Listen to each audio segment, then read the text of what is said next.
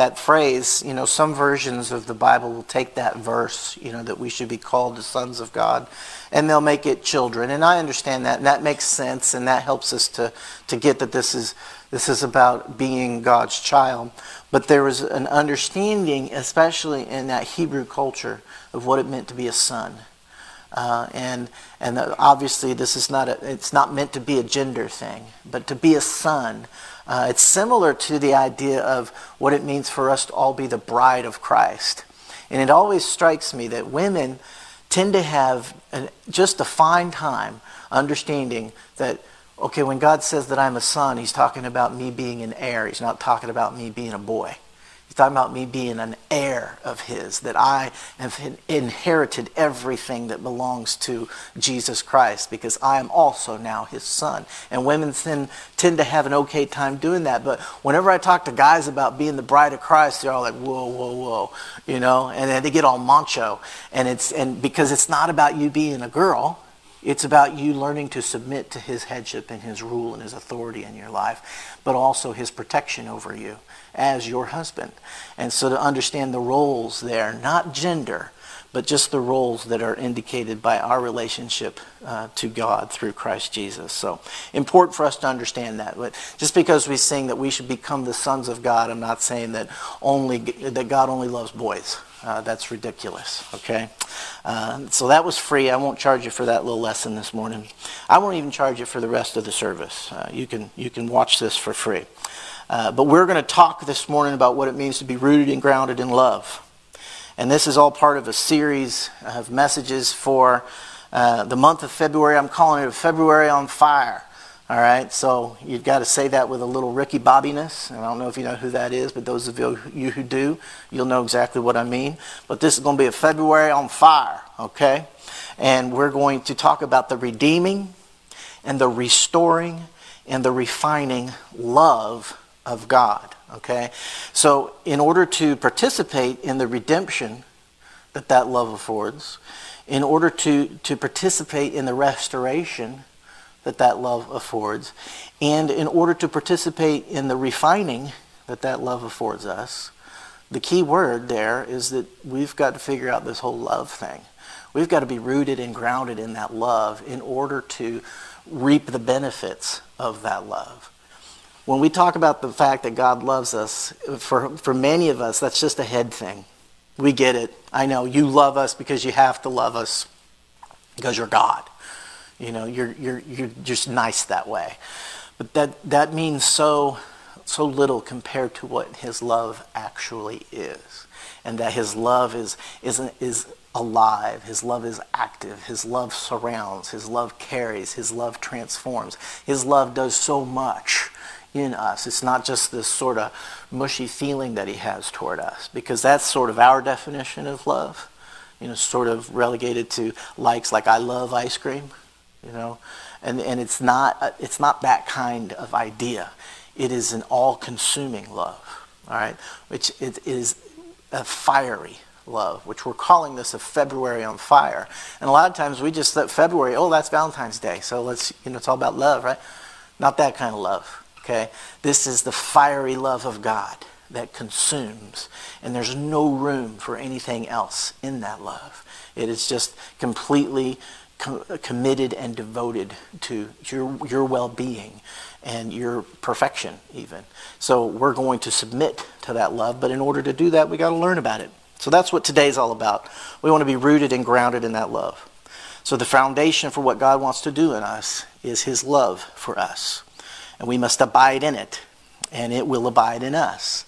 And uh, this is how it all that comes next comes into being. So the, the, the redeeming and the restoring and the refining come because we are rooted and grounded in that love. So our text this morning comes from Ephesians chapter 3, the book of Ephesians chapter 3.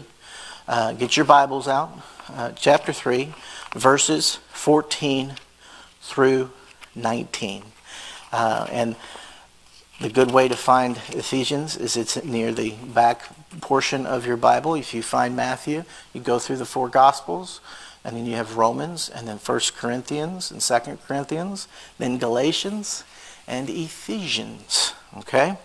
So Ephesians is there. Chapter 3, verses 14 through 19. It says, For this reason I bow my knees before the Father, from whom every family in heaven and on earth is named, that according to the riches of his glory he may grant you to be strengthened with power through his Spirit in your inner being, so that Christ may dwell in your hearts through faith, that you, being rooted and grounded in love, may have strength to comprehend with all the saints what is the breadth and the length and the height and the depth, and to know the love of Christ that surpasses knowledge. I love that phrase. To know the love of Christ that surpasses knowledge. Have you ever thought about that? To know something that you can't know. Okay, so this is a deeper understanding. And then the final few words of that verse uh, that you may be filled with all the fullness of God. And that's three very powerful words filled and all and fullness. Filled with all the fullness of God. And if that doesn't hurt your brain and make you step back and say, whoa, then you need to read that again until it does. Filled with all the fullness of God. That's the end goal here. So, we've billed this as uh, a year of light. And we're calling February, February on fire. You know, we're talking about the redeeming and the restoring and the refining love of God. Uh, that subtitle, the three R's, you know, we'll, we'll tackle those in the weeks to follow, all right? Uh, but today we have to lay the foundation for what is ahead. Uh, if we don't begin well, if you don't start well, you don't finish well. You have no hope of finishing. No, you won't cross that finish line. How many of you understand that what you do to prepare yourself is just as important as what you do in the arena, what you do on the field? We don't show up for a 100 meter dash by going to the all you can eat Chinese buffet just before. That would be counterproductive. You might get some good carb energy, but you'd be so bloated that you're going to fall down on the track halfway through your thing. No, we discipline ourselves with regular training and excellent nutrition so that we might win the race. We prepare ourselves. Our lives with God are no different. We have a calling. We've talked about that in January. This is a, a year of light. We're to shine. I was listening to Patrick's Bible study this morning with his Sunday school class that he posts on their page. And, and, and he was is just encouraging us to, that we can shine uh, in the night like those stars that we've been called to shine as. Uh, that we need to be rooted and grounded in our, on our walks with God and listening to the Holy Spirit and, and receiving uh, our direction and our, our, our guidance from Him. And so we prepare that way and we have this calling to, to be the church that God has called us to be. And we've called 2021 a year of light. And we want to keep that as, as a goal as we move forward through this year. There'll be different series of messages and different foci, but we want to, we want to keep that as our end goal. We want to shine like the stars in the heavens, which is what Jesus has told us we would do. And when we shine like the stars that Scripture says we will, we look at our own lives. Uh, when we hear that statement, we look at our own lives and there's a disconnect, right? There's a dissonance. It's, I don't shine as brightly as Jesus says I should. I don't, when, when I walk out the doors of this church building, the community doesn't go, whoa, what is, what is going on down there at St. Paul's? Uh, when, when we go to Walmart and we, and we walk down the produce aisle, uh, people don't you know, go, whoa, there's something different about this person looking at the tomatoes. Now, I'm not saying that we need to, you know, that God has called us to walk around with the Shekinah glory of God, uh, you know, in every moment. Um, but if there is no distinction between you and the person who is bitter and the person who's angry and the person who has no joy in their lives, is it because that the people just can't see the Christ in you? Or is it because you have covered up the light in you with a lot of dinginess, with a lot of bitterness, with a lot of anger, uh, with a lot of sorrow, and, and, and just not being a kind person. And that's what we have to struggle with. We don't shine so brightly. In January, we looked at how if we turn our eyes to Jesus, we would become like Jesus. If we talk about Jesus and we glorify Jesus, he shows up more in our lives. When we focus on him, he shows up more. Again, it's not that he actually shows up more. We talked about that too. It's that we start to engage in that presence, that he's already there. Uh, we, we, start to, we start to be uh, affected by it more. We spoke of how we can deceive ourselves into thinking that we are shining brightly when we are not. And it's actually pretty dark inside of us, that we need Holy Spirit to shine in our inmost being to bring us into the light where we can begin to be transformed. And as I just said earlier this morning, that's sort of what the Lenten season is all about that's coming up. We spoke of how the enemy also works to deceive us by appearing as light and many uh, of the beliefs and assumptions that we hold dear are actually doctrines of demons. They're things that have been spoken to us, and we're like, oh, yeah, that looked good on a, on a Christian calendar, you know, and it sounds good, it seems wise, it seems Christian, but it's not. Uh, and they twist the truth. That's why it seems Christian. They take a little bit of the truth and then they insert and they, they twist. And so it's twisted truth, just enough to convince us. And one of the reasons that we fall for that is because it's easier, it, because it feeds both our flesh and makes us feel like we're obeying. But you can't do both. you can't straddle the fence. You can't do what you want and what God wants. It's, it's, it just doesn't work that way. But that's why we buy those lies from the enemy because he makes it sound like, yeah, you can. You can have your cake and eat it too. There's a reason why that phrase doesn't make sense because it doesn't work, right?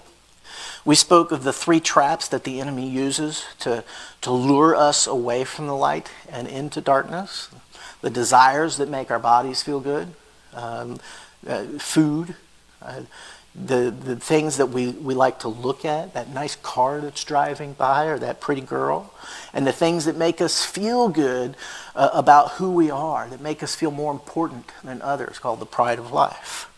And finally, last week, we spoke of how our default operating systems need to change, that we operate uh, very well under the curse under this, this shame based uh, kingdom, uh, so that when we do hear the truth about our darkness, we squirm.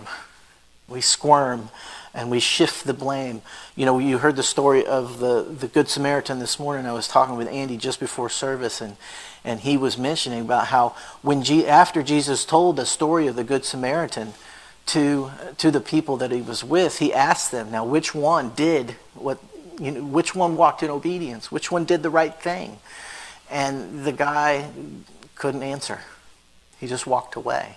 And that is a, a good example of someone operating, hearing the truth, hearing the voice of truth from Jesus Christ himself, and yet walking away in shame because he knew. He knew he was wrong. No repentance, no humility, no saying, oh, it was that guy, and I need to be more like him, and I need to get over myself, and oh, I'm so sorry. None of that. He just walked away in shame. And so we try to cover it up. We try to squirm our way out of it and shift the blame, pretend it's not true, and go hide from God. And, and we've been doing that. We've learned how to do that from our ancestors. We learned how to do that from our grandparents. We learned how to do that from our parents, and we teach each other how to do it. Uh, it's a good system we got going on, we think. Uh, but we're invited to listen to the Father's love, His voice that brings conviction, that brings restoration, that brings life. So we talked a great deal in this year of light. In the first month, we talked a great deal about darkness, didn't we? And that seems counterproductive. But I hope that you heard the voice of love and not the voice of condemnation in those messages. I, I also hope that you that you heard it though, that it struck deep that the conviction of the Holy Spirit uh, would be there in those words. Because if you listen to those messages and walked away thinking things like, well, um, I sure hope so, and so was listening. You ever been that way? You hear a good convicting sermon and you think of who else needs to, to hear that? uh, I do it all the time. Or, uh, Amen, I'm glad I don't have any darkness in me to deal with. like that other person does. You know, hopefully you were like myself, and even my own uh, messages were convicting to me that these were words I believed that were from God. That you would receive those messages and then invite Holy Spirit to come and search you out, to come and seek deep within you and root out the darkness. And this is a process. This is not something, oh yeah, I did that on Tuesday. I'm done. I'm good. This is a process that we need to do regularly. All right? Uh, and rest assured, uh, it's something that we must tend to. And that's why we practice Lent. We don't just observe it and call it done. We practice Lent. I mean, you'll get better at it the more you do it. You spend 40 days allowing the Holy Spirit to search out the darkness hiding in you uh, so that you might join Him in the light on Easter Sunday as you crawl out of your, your tombs. And, and again, it's a process. But today, I'll finally get to the message. Now it's time to start the message. Today, I want you to hear that none of that is possible unless unless you are planted deep in the love of God. So let's read that text again. For this reason, I bow my knees before the Father, from whom every family in heaven and on earth is named, that according to the riches of his glory, he may grant you to be strengthened with power through his Holy Spirit in your inner being, so that Christ may dwell in your hearts through faith, that you, being rooted and grounded in love, may have strength to comprehend with all the saints what is the breadth and the length and the height and the depth. All around you, right? And to know the love of Christ that surpasses knowledge, that you may be filled with all the fullness of God. Do you remember last week when we talked about Adam and Eve hiding in shame instead of running to God to see if he could help with their nakedness? Dwell on that for a moment. Just think about that. Just get that picture in your mind. Have you ever considered running to God with your nakedness? Have you ever considered running to God with your nakedness rather than working to cover yourself up first?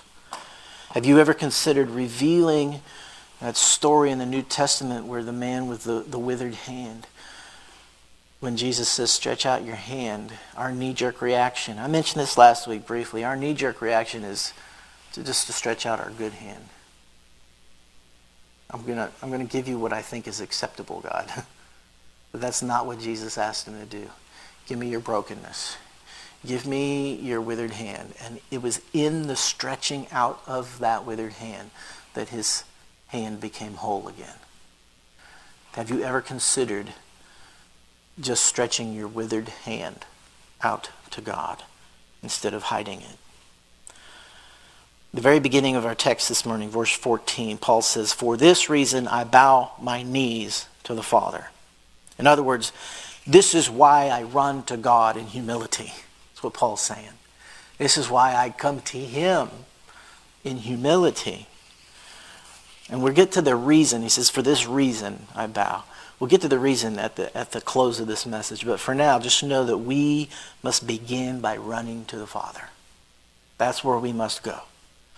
Next, in verse 16, teaches us that the renewing of our inner parts, our inner being, comes from God, not us. This is not about you fixing yourself. This is about allowing Him to fix you. Here's a good way to remember what grace is. Okay? This is what grace is. The simple acronym GRACE, G R A C E, God's riches at Christ's expense. Grace. God's riches at Christ's expense. We tend to think of grace as freedom to be what we desire, or FTBWWD, or just chill and eat that fruit JCAETF. Those things don't spell anything, they're just utter nonsense. You want to know what grace is? It's God's riches at Christ's expense. It's not doing what you want. It's not get out of jail free cards. It's not about living a, licentious lifestyle. It's not about just like, well, hey, I'm only human. Those are cop outs, those are excuses. They're utter nonsense. Verse 17 makes it clear that it is the indwelling, the deep abiding of Christ that affects change in you.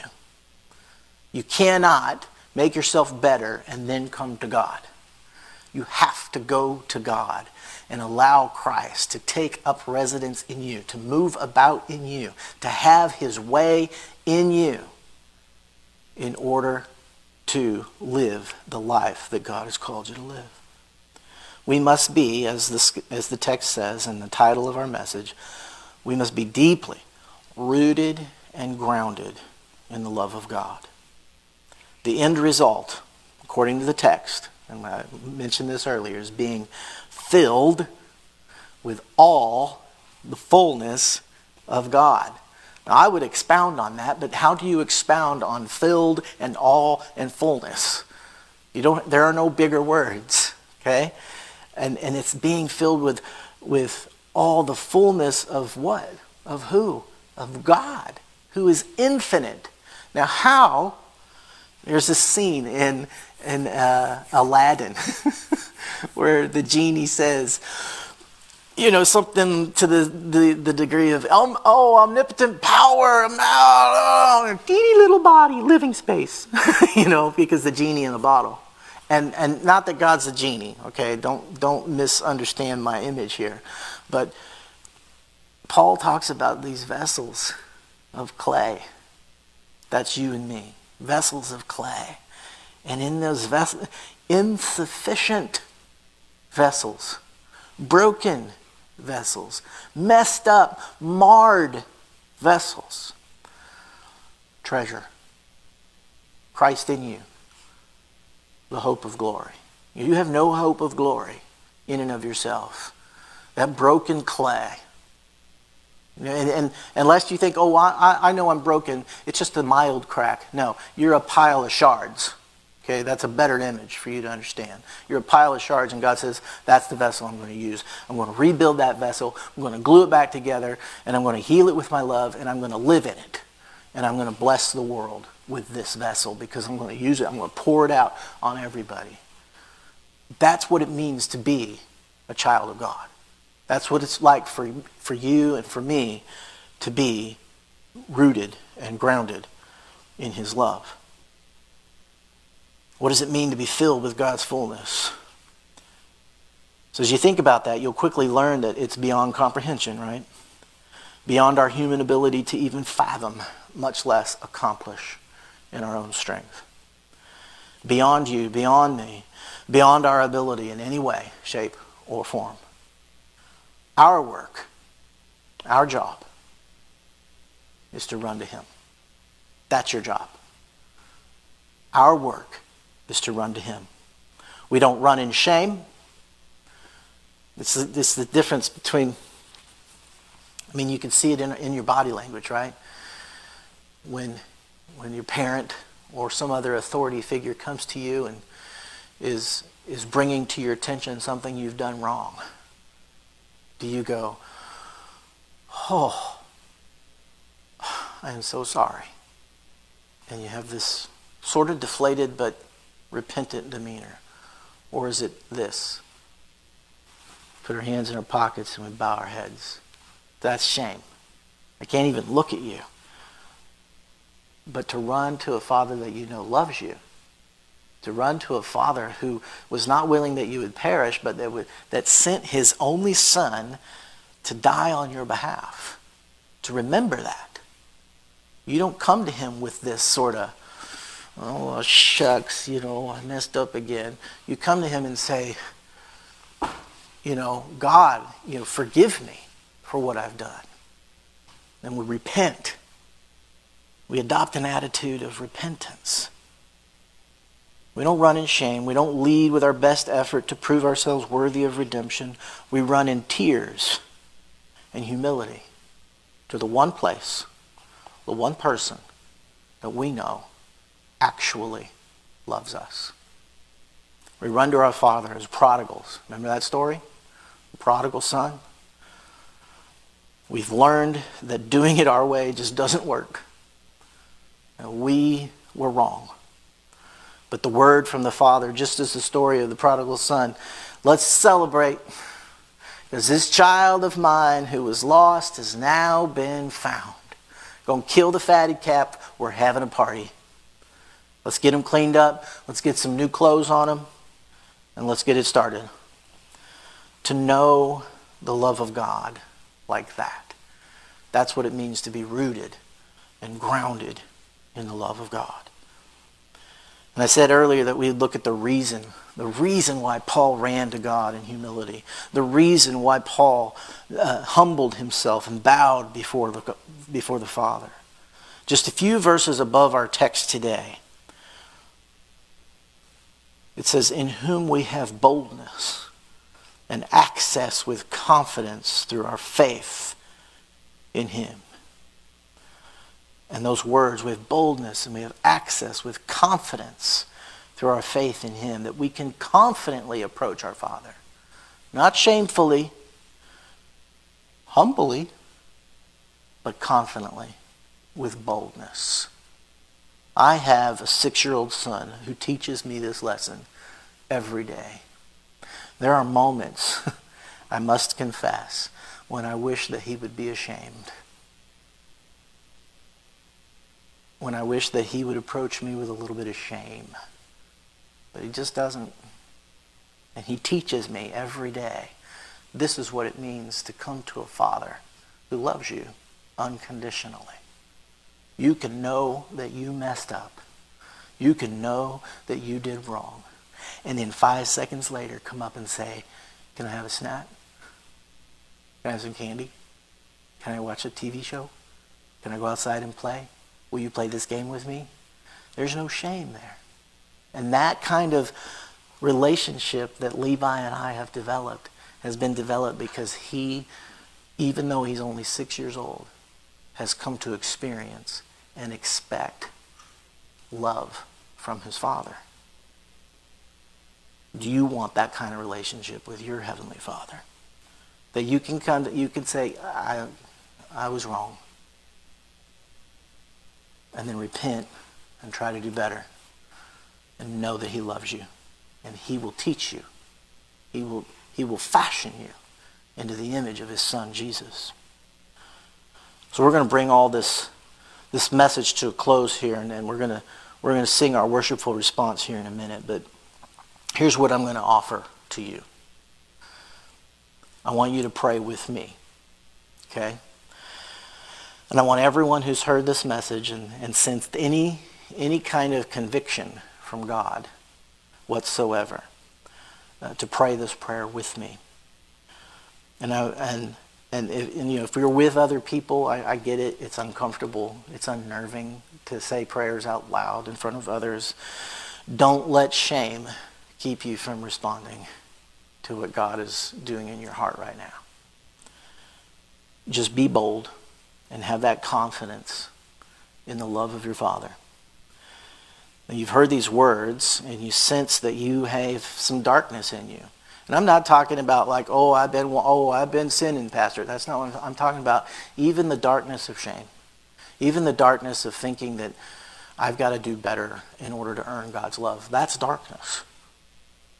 Repenting of that darkness If you've heard these words and you sense that you need to, to come to Him, you've had your eyes open, there's a temptation to run. There's a temptation to find something else to do. Busy yourself. Cover yourself up with something so that God will be happy with you. And that temptation can be strong. The trees of the garden look so inviting, and you'd like to go and hide in them right now. But don't. Instead, come Return home to your father like that prodigal son with humility and repentance. Run to his embrace. Run to his love.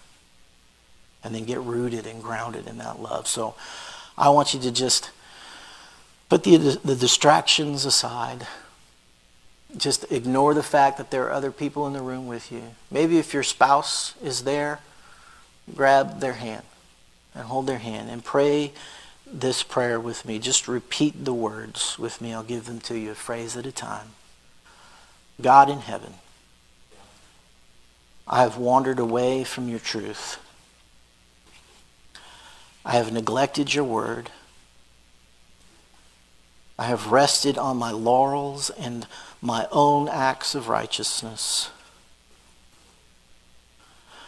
I have put my hope in lesser gods. I have taught others to do the same. With my vocal worrying and sharing my anxiety and my angst.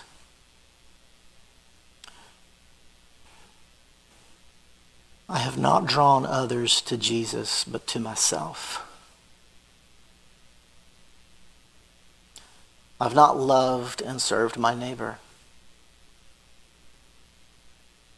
I've not been the Good Samaritan. I've listened to clever lies and not the truth found in you alone. I've played the part of a Christian but I have not followed after Jesus. I've been religious, but not genuine in my discipleship. I've attended worship services, but I have not worshiped. I have grown lax in my devotion to you. I have justified my sin. I have even called it good. I've not loved you. Instead, I've loved the things of this world. I've chosen to follow my own desires. I haven't even sought to know your will.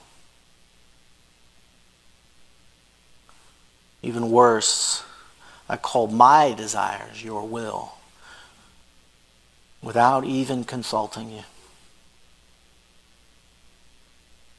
I've let fear be my guide. I've let culture be my teacher. I've trusted in money more than you. I've trusted in good health more than you. I've trusted in government more than you. I've trusted in myself more than you. All of this and countless others I have done. And Father, you already know this. You see all. My nakedness is not news to you. Clothe me now. Clothe me in the righteousness of your Son, Jesus. Restore in me a right spirit. And bring me back to that place of worship where I can worship in spirit and in truth. we ask this in the name of your Son, Jesus Christ. He is both our Lord and our Savior. Amen. Now, if you prayed that prayer and you meant it sincerely, I want to challenge you to, to use this worshipful response time. We're getting ready to sing a song. Use this worshipful response time to offer up to Him your heart anew in Christ. Just do it again. Get personal with Him. Get real with Him in this moment. Let's, let's sing more love to Thee, O Christ. Amen. I want to give uh, the following benediction, not from me, but by the singer songwriter Amy Grant. I don't know if you remember her. Popular uh, Christian contemporary music artist, but she wrote this song uh, during a, a, season in her life uh, in which she was experiencing some of the same brokenness and, and humility uh, that we spoke of even in our prayer uh, when she humbled, humbled herself before the Lord and, and got her heart right with God. And the song that was born out of that was called Where Do I Go? And you can look that up on YouTube if you want to hear it, but here are the lyrics. It says, Where do I go when I need a shelter? Where do I go when I need a friend? Where do I go when I need some helping? Where do I go? Back on my knees again. Ask me this question, I'll tell you no lies. How did I get this fire in my life? All is not certain, but I will get by. Listen, I'll tell you why. Where do I go when I need a shelter? Where do I go when I need a friend? Where do I go when I need some helping? Where do I go? Back on my knees again. Sure as the winter comes after the fall, sure as true love tears down any wall, Jesus is able to carry it all. He will answer your call. Where do I go when I need a shelter? Where do I go when I need a friend? Where do I go when I need some helping? Where do I go? Back on my knees again. Amen. Go in peace.